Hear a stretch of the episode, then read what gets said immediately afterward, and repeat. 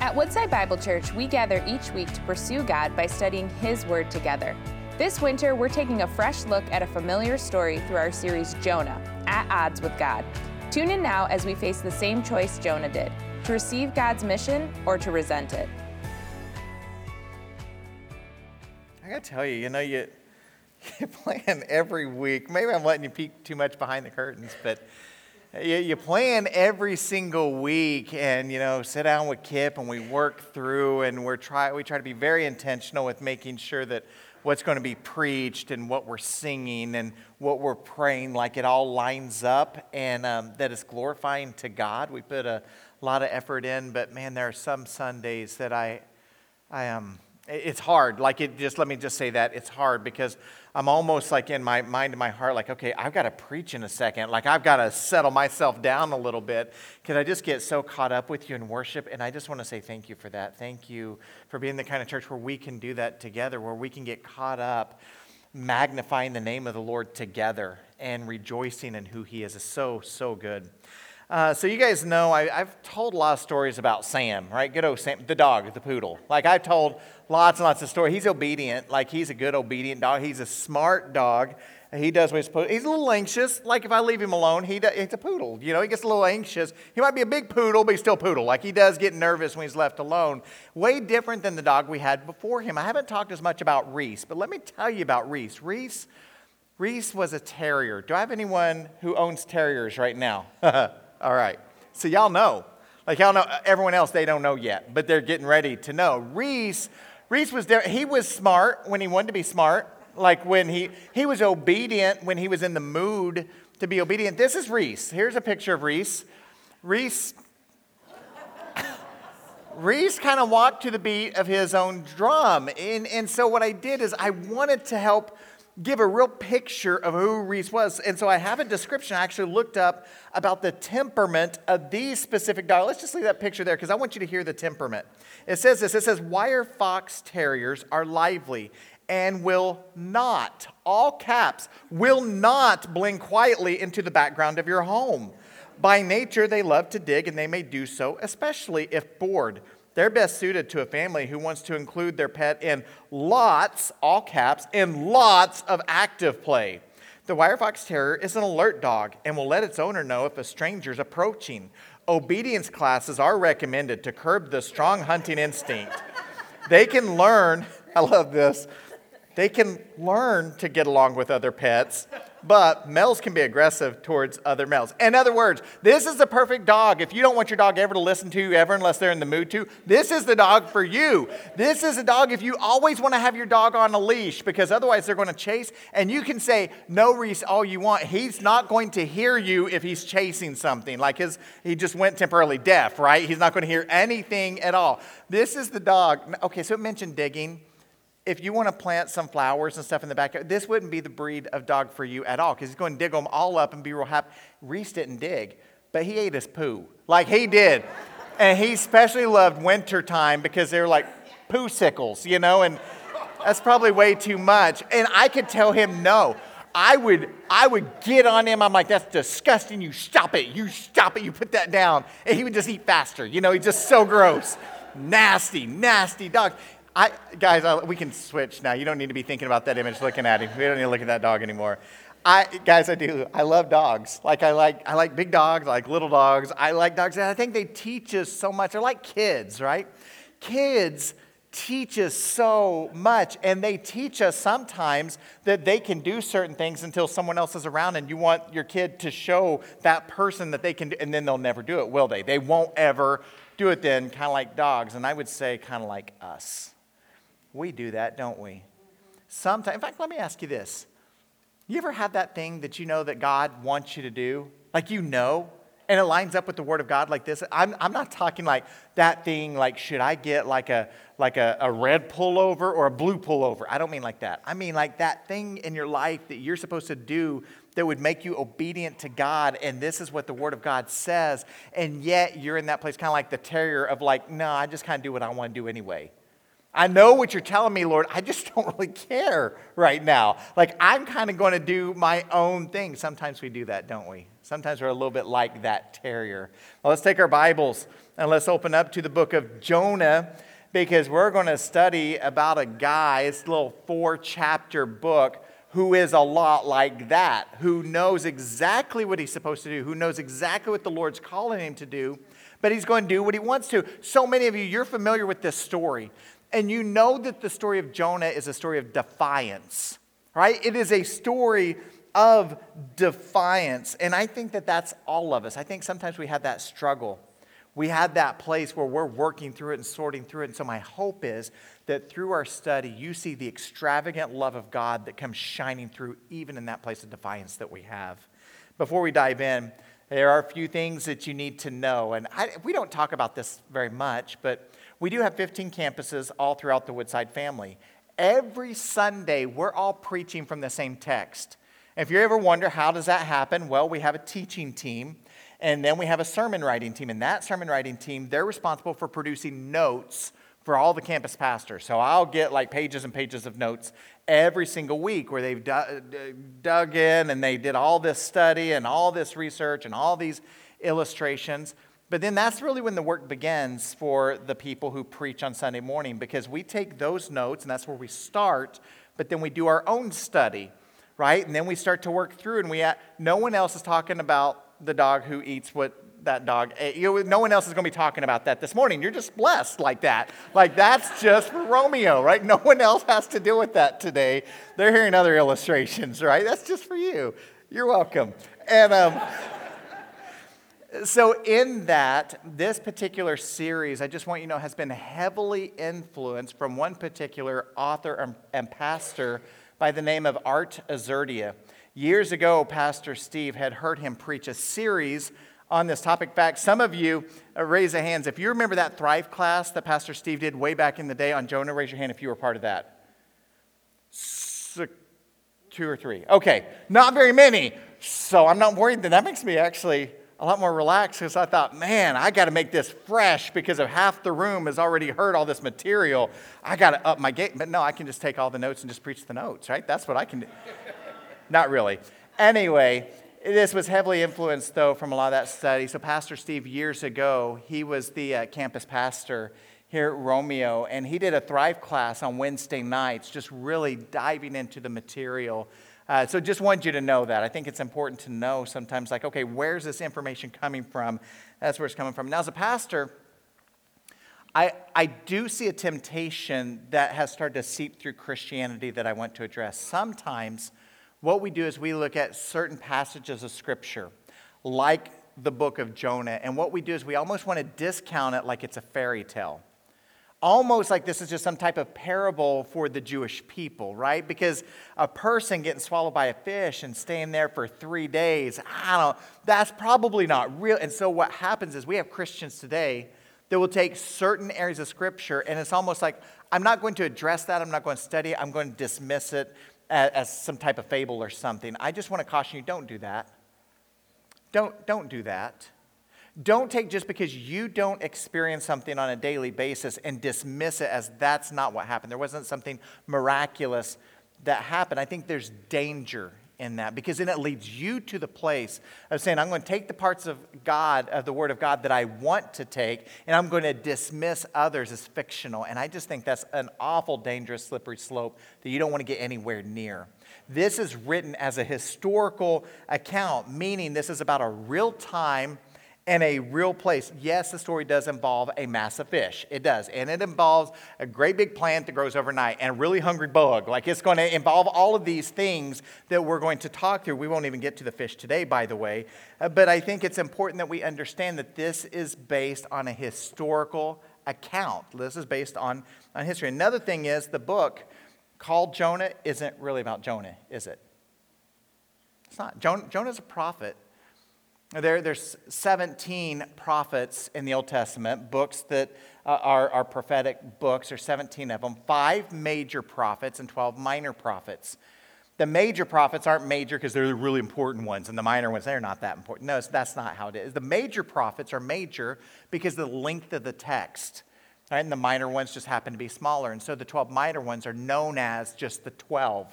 Jonah would be part of the twelve. Jonah is not about Jonah. Just like Isaiah is not really about Isaiah. The book of Isaiah is about God. It's about our Lord. That's what it's about. Jonah is about the Lord. It's about his compassion, his salvation, his promises, his patience, his mission, his love. Just like the struggle isn't between Jonah and a whale. That's not where the struggle is. In fact, it's not even a, a whale. You guys know this probably. In the Hebrew, the Hebrew language does have a word for whale. That's just not the word used in Jonah. The word that's used in Jonah is the word massive fish. And so all the kids' coloring books, you know, they should all be changed because they misprinted every single one of them. It's just a big fish, right? So this massive fish, the struggle is not between Jonah and this fish. The struggle is between Jonah and God. That's where the struggle is. The struggle is between Jonah and God. Jonah knows what he's supposed to do. He's just defiant against God. That brings us to our big idea. The big idea is that defiance, defiance gets us nowhere. Defiance gets us nowhere. So I, I just said a second ago, do you have that thing in your life that you know you're supposed to do, but, but you don't do it? You're kind of like a terrier sometimes. See, that's defiance. When we know what we're supposed to do, but we intentionally don't do it, that is defiance. So how do you recognize defiance in yourself? How do I recognize defiance in myself? That's what we're really looking at today. We're going to see that I am God's servant and I know what God wants. If you want to know what defiance looks like in your life, you have to start with that, with I am God's servant and I know what God wants. That's where defiance will start. Let's dive in. Jonah chapter one, verse number one. The scripture says this. It says, now the word of the Lord came to Jonah, the son of Amittai, saying, arise and go to Nineveh, that great city, and call out against it, for their evil has come up before me. But Jonah rose to flee to Tarshish from the presence of the Lord. So Jonah is a prophet. That's what we said just a little bit ago. What's a prophet? Well, a prophet is a person who is, is speaking the word of God with the authority of God to God's people. Right? Does that definition make sense? It's a person speaking the words of God with the authority of God to God's people. That's what a prophet is. So when you think about it, isn't that our calling? Our calling is to speak the word of Christ with the authority of Christ, but not just to God's people. Our job is to speak that, that word to the whole world, isn't it?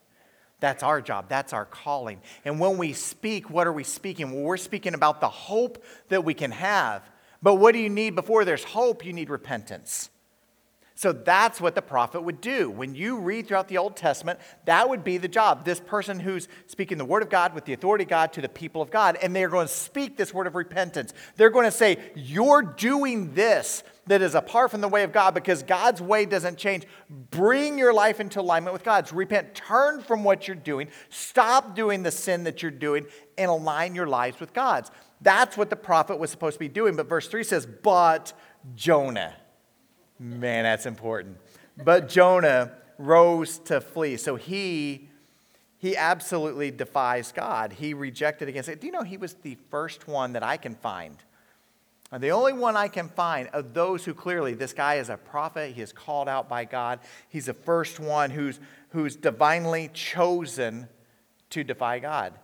First one that I can find. Now we see that Moses, Moses hesitated, right? Moses hesitated. We see that Jeremiah questioned. We see that Elijah was scared. But Jonah flat out defied God. Again, he was supposed to be speaking the word of God with God's authority. This is not the first time that the word of God had come to him. You know that, right? This is not the first time that God had come to Jonah. You might write this down in your margin to study this afternoon before the Super Bowl. Second Kings chapter fourteen. You just need some light reading as you're cooking up your wings.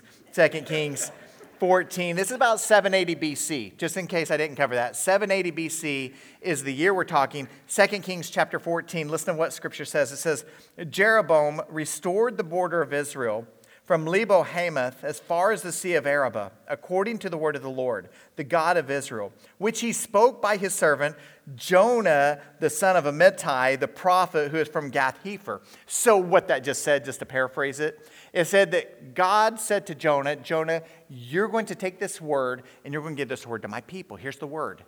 The word is they're rebellious. The word is they're living in sin. And, and even though they're being rebellious right now, even though that's what they're doing, I'm going to expand the borders back to where it was at the time of Solomon. Not, not because they deserve it, not because they've earned it, not because they're straightening up and flying right, not because of any of that. I'm going to do it just because I'm God, and I'm good. Kind of surprising, isn't it? But yes, what Paul says the Lord does for us. Back in Romans chapter two, verse four, Paul says, or do you presume on the riches of God's kindness and forbearance and patience, not knowing that God's kindness is meant to lead you to repentance? In other words, it's not just that place of when you're so low and so broken, that's the only place God can show up. That's not true. Scripture just said there's times where you're going to experience success in life, and it's going to be good, and that's God's kindness on your life. And God's hope is that through that kindness that we turn to Him. Through that kindness, we see how good He is, and our lives are changed. That's not a lot of times what happens, though, is it? I mean, sometimes it happens, but not always it happens. You know what happened with the Hebrew people? What they did is they just kind of said, well, look at this. Our borders are expanding. Clearly, God's not upset with the way we're living, so we're just going to do whatever it is we want to do. Because, look, our borders are expanding anyway. Sometimes that's what we do too, isn't it? Sometimes what we do is, well, if the Lord was that upset with what I was doing, clearly He'd let me know. But things are going pretty good, so I think I'll just keep doing what I'm doing. Isn't that what we do? But Jonah knew better. Jonah knew that for one hundred fifty years, God had been sending prophets, prophets who would say you need to repent from your sin, not, not try to defy God, not show defiance towards God, but you need to repent from your sin. Jonah knew this, right? This is what he knew, and so the word of God came to Jonah, verse two. All that backstory was to get us to here. Arise, go to Nineveh, that great city, and call out against it. So Nineveh. Nineveh is part of the Assyrian Empire. Nineveh is part of the Assyrian Empire. God makes it clear what He wants Jonah to do. I want you to go and preach about repentance. That's what I want you to do. Go to the city of Nineveh and preach repentance. And Jonah struggles. Why, why would Jonah struggle with that? Well, here's one reason. Think of the pattern that God for one hundred fifty years had set up. A prophet was the person speaking the word of God with the authority of God to, to God's people. The Ninevites aren't God's people. The Ninevites are enemies of God.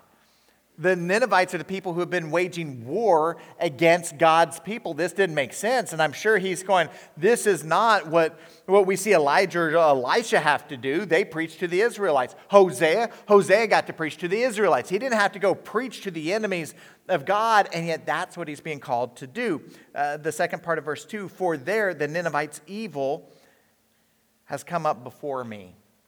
has come up before me. In your Bible, I would underline that, and I'd write a note over to the side to go to Genesis eighteen, because that phrase has come up before me gives imagery of what we see with Sodom and Gomorrah. Back in, listen to this, Genesis eighteen, verse twenty, it says, then the Lord said, because the outcry against Sodom and Gomorrah is great, and their sin is very grave, I will go down to see whether they have done altogether according to the outcry that has come to me, and if not, I will know. And so you see the same imagery, that there is an outcry that has come up to me. I, I've seen it against Sodom and Gomorrah. I've seen it against Nineveh. There's this outcry that's come up to me. The thing is with Jonah, he knows the story of what happened in Sodom and Gomorrah. He didn't tell Abraham, Abraham, get up and I want you to go preach repentance. No, he said, Abraham, Lot, you better get up and get out because I'm bringing judgment. I am a just God and I'm not going to stand for this. I'm going to bring judgment. And I think that's what Jonah's waiting for, don't you? Like, Lord, if you'll bring judgment uh, against Nineveh, well, I mean, I guess that'd be horrible, but you're God and you're going to do what you're going to do. I guess I'm going to let you do it. You know, I, I think there was this moment that he's waiting for that, but he knows if I preach repentance, they might, they might repent. And God's a good God, and if they repent, what's He going to do? God's going to forgive them. Like, we can't have that. That can't be the case. Now, why would he be so upset? This is one of those areas, uh, church, that I'm um, I'm going to filter what I'm going to say a little bit, and I think you'll understand why. The Ninevites were known as the lords of torture. And if we were in a small group Bible study, and I could look around and I could kind of confirm who was in the room, I would go into detail right here. The thing is, is I see kids on a very consistent basis uh, sneak their way in here. And uh, so I'm just I'm just going to be filtered. They're known as the Lords of Torture. You can look it up later, everything they would do. But let me just tell you, it was the stuff of nightmares. What the Ninevites would do is absolutely terrifying. It is the worst kind of torture imaginable. They would pride themselves on how they could torture and drag out death for their enemies. And when you start to read and when you start to study, I remember when I covered this at seminary, I, I really didn't know. And so we looked through a lot of the ancient texts. We looked at the carvings that the Ninevites themselves created of their artwork of what they would do. I remember going home to Amy and being wrecked and being like, oh my goodness, you've got to hear this. And and so you can feel free to look that up later. But again, I, I just don't, I don't see the benefit of giving you all the gruesome details. But to say they were known as the Lords of Torture, I, I think will get us there. And so this is the last people that Jonah wanted to go to because it's personal for him, the torture that had been done. And so before we sit here and we look at Jonah and we say, well, I ain't supposed to be God's man. What's wrong with this guy?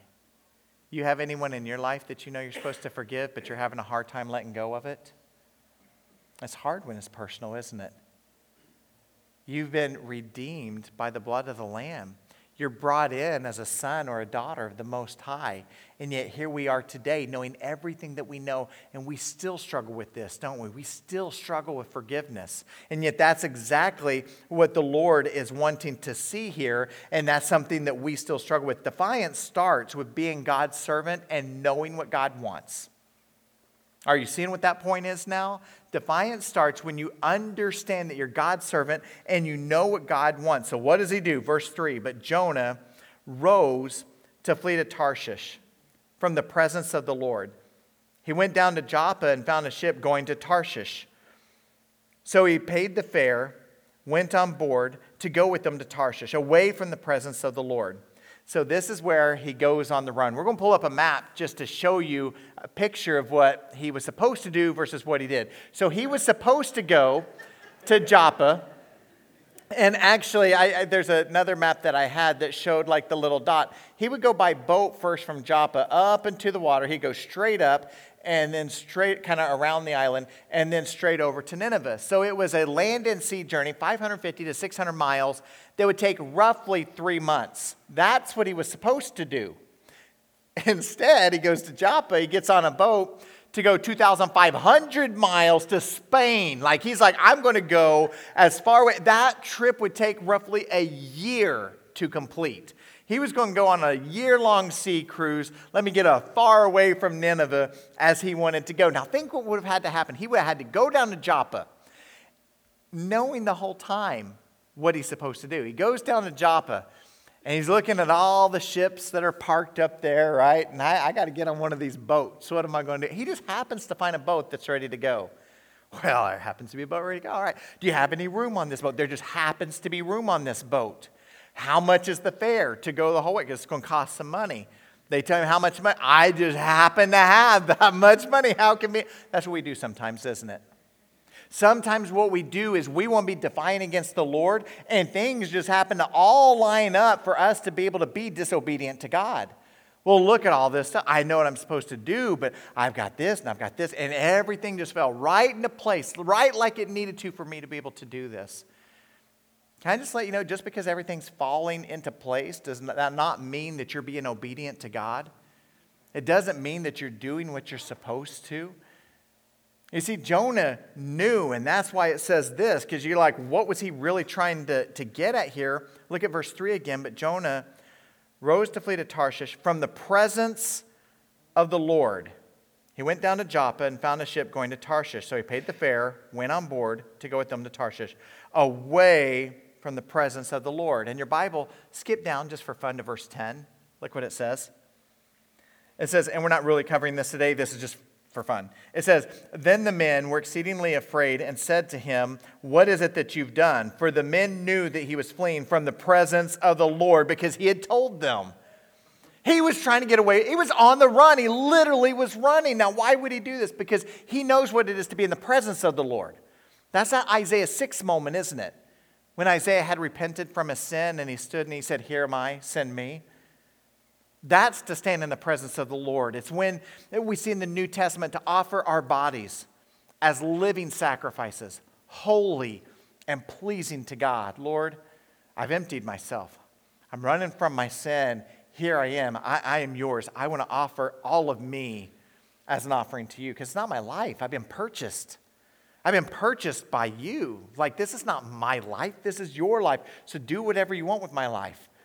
My minds are captive for you. My mouth is a vessel for you. My hands, everything I am is for you. But Jonah was saying, no, thank you, Lord. No, thank you. It's that terrier that you tell to come and sit, and he looks at you and walks the other way. That's exactly what Jonah's doing here. Jonah is saying, I'm going to do what I want, how I want, when I want. No, thank you, Lord. Which brings us to our last point. What does defiance look like in our lives? It looks like when I know what God wants, but I will not do it.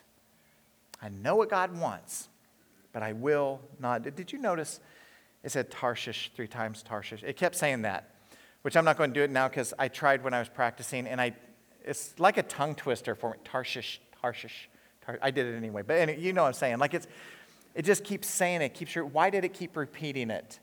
Well, we're not talking about the fish and three days. We'll get to that later. But, you know, maybe there's some connections there. Certainly it's this reminder that, Jonah, you're being disobedient. Jonah, you're being disobedient. You know what that feels like, right? When the Holy Spirit is just bringing conviction in your heart. You, you, you know what you're doing. You're being disobedient. It's when you feel that call to go to Ecuador. And you go on Alaskan cruise, Alaskan cruise, Alaskan cruise, right? That's what it would be like. It'd be like today if you're supposed to go over to your neighbor who's been watching you and listening, and they saw you get up and go to church this morning, and you started some little conversations about the Lord, and you're thinking, man, should I, should I cook some food and bring them over and invite them in to watch this game tonight? Should I? Instead, you do Art and Jake's, Art and Jake's, Art and Jake's. Right, that's what he's doing. This is the Lord saying, I see what you're doing. Why are you doing this? Jonah, why do you keep running from me? That's what we see here. He keeps going the opposite direction. He's still going, I know what God wants. I just can't do it. Because he's going, I'm either going to choose my people or I'm going to choose my God. Because I know what those people have done to my people. So I'm going to choose my people. I'm going to choose my God. And he just says, God, I can't. I'm out. You know, if you follow Jesus, there's going to be a call on your life that you can't escape, that you know you're supposed to do, isn't there? As children, which is all of us, we know that we're supposed to honor, obey our parents, don't we? We know this. Husbands, you know you're supposed to love your wives. But more than that, you're supposed to love your wives like Christ loved the church. He gave his life for the church. You should love your wife sacrificially, meaning not expecting anything in return. It's not about what you can get. It's not about you. It's a sacrificial love. Wives, you're supposed to love your husbands. Do you realize the love that the two of you have? Valentine's Day is tomorrow, y'all. The love, the love that the two of you have, it should be the most selfless act in the whole entire world, the way that you love each other. Anyone with kids, the way that you love your, that should be the second most selfless act, the way that you love your children. There should be nothing selfish about that. For every single one of us as followers of Jesus, for all of us, we know that we're supposed to live a life that's different than the rest of the world. The way that we speak should be different. The way that we forgive, the way that we're, we're generous, the way that we're disciples should be different. What we do with our time, talent, and treasure should be different. We know that we're supposed to make disciples. We know that we're supposed to tell people about the goodness of God. We know that we're supposed to not be afraid, open our mouths, and keep on speaking. We know that we're supposed to do these things. We know we're supposed to teach, and we're supposed to baptize. We know what our calling is. I preach about it every single Sunday. We know what we're supposed to be doing. Speaking of baptism, by the way, quick time out. Easter's coming, and we're going to do some baptisms on Easter, y'all. And I'm really pumped about this. Like, I'm seriously, I'm so fired up. Because I know there's a lot of people in this room. There's a lot of people watching online that you're like, I plan to be back by Easter. If you have surrendered your life to Jesus as Lord and Savior, and after that moment, you have not yet been baptized, this Easter. Stop putting it off. Stop being like the terrier, or like Jonah, or whatever. Like, stop it. Like, stop doing that. Take that step of obedience. So here's what I need you to do. If you picked up a bulletin on the way in, that back cover tears off. It's a communication card. Just write down your name. You can write down your phone number, and you can just write down, I need baptized, right? That's all you have to do. Easter's coming. You can write that. That's fine, too. Whatever you want to write. And when you leave, you can either drop it. There's some offering boxes on the walls. You can either drop it there, or you can hand it in at the next step desk right there around the corner, right here out this door. Or I'll be standing in the hallway. You can just hand it straight to me. And I promise we'll follow up with you.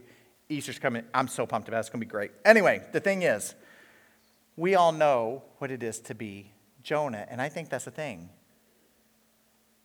We all are Jonah sometimes, aren't we?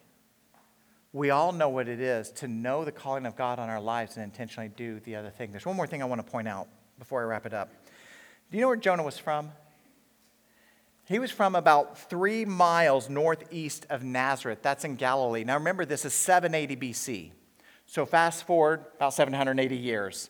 seven hundred eighty years later, Jesus is walking this earth. And the Pharisees are looking at Jesus, and they're shaking their heads going, yeah, I don't know, a prophet from Galilee. I don't think that's a thing. In fact, here's what they said. John seven, verse fifty-two, it says, search and see that no prophet arises from Galilee. The, the, the Pharisees, they prided themselves on being so smart, on so together. And they're like, you can search and see there's no prophet from Galilee.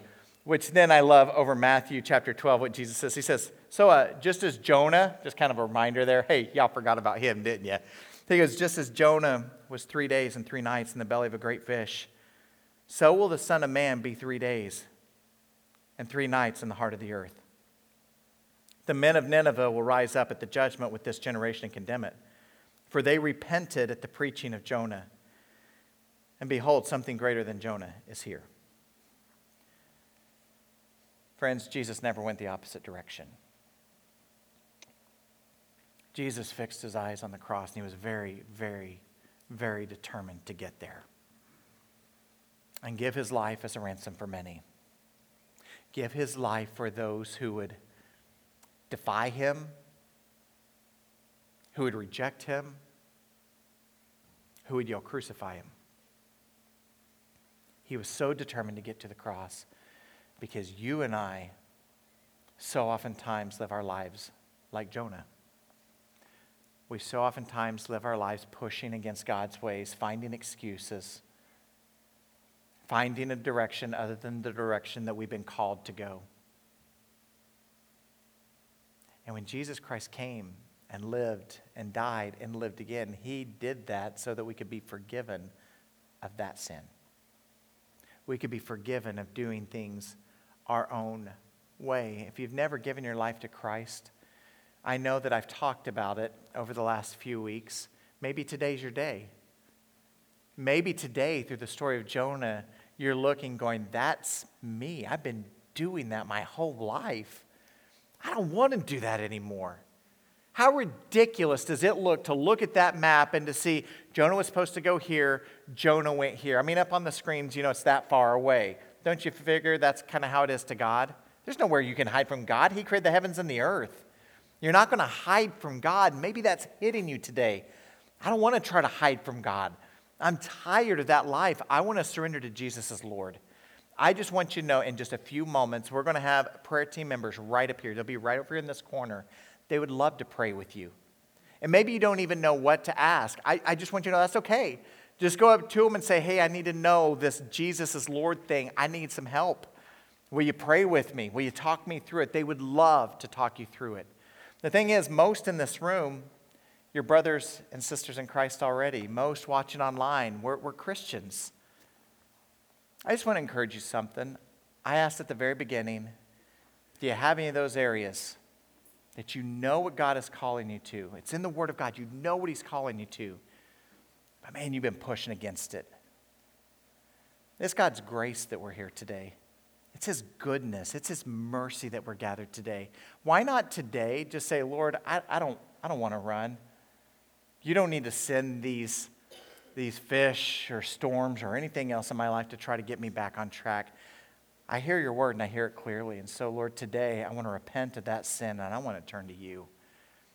Friends, the freedom that we have, it's in Christ. Father, we thank you. We thank you for the all-encompassing love that you pour out on us. Lord, for the story of Jonah, this man that for so much of his life, he gave his life to knowing and following hard after you, of speaking the truth, your truth with your authority to your people. And God, in just a blink, he completely got knocked off track. So God, I pray for my brothers or sisters where maybe that's how they feel. They feel like they're in that place of they've been knocked off track. Lord, let today be that day that we once again surrender everything to you. We don't try to do life our way for our name or our fame. But Lord, your name, your renown continues to be the desire of our hearts because you have rescued us and you have redeemed us so that we could be free in you, not captive to sin. Lord, again, we thank you for the incredible gift of today. You are so good and your mercies endure forever. We love you, Lord. In Jesus' name we pray. Amen and amen. Church, today I just want to remind you we have freedom in the Lord, and it is in that freedom that we continue to rejoice, we continue to worship, we continue to praise. Let's stand as we close our morning worshiping together. Thank you for joining us as we study God's Word together. We would love to hear how God is moving in your heart and get you connected into the Woodside Bible Church family. Head to woodside bible dot org slash connect to introduce yourself today.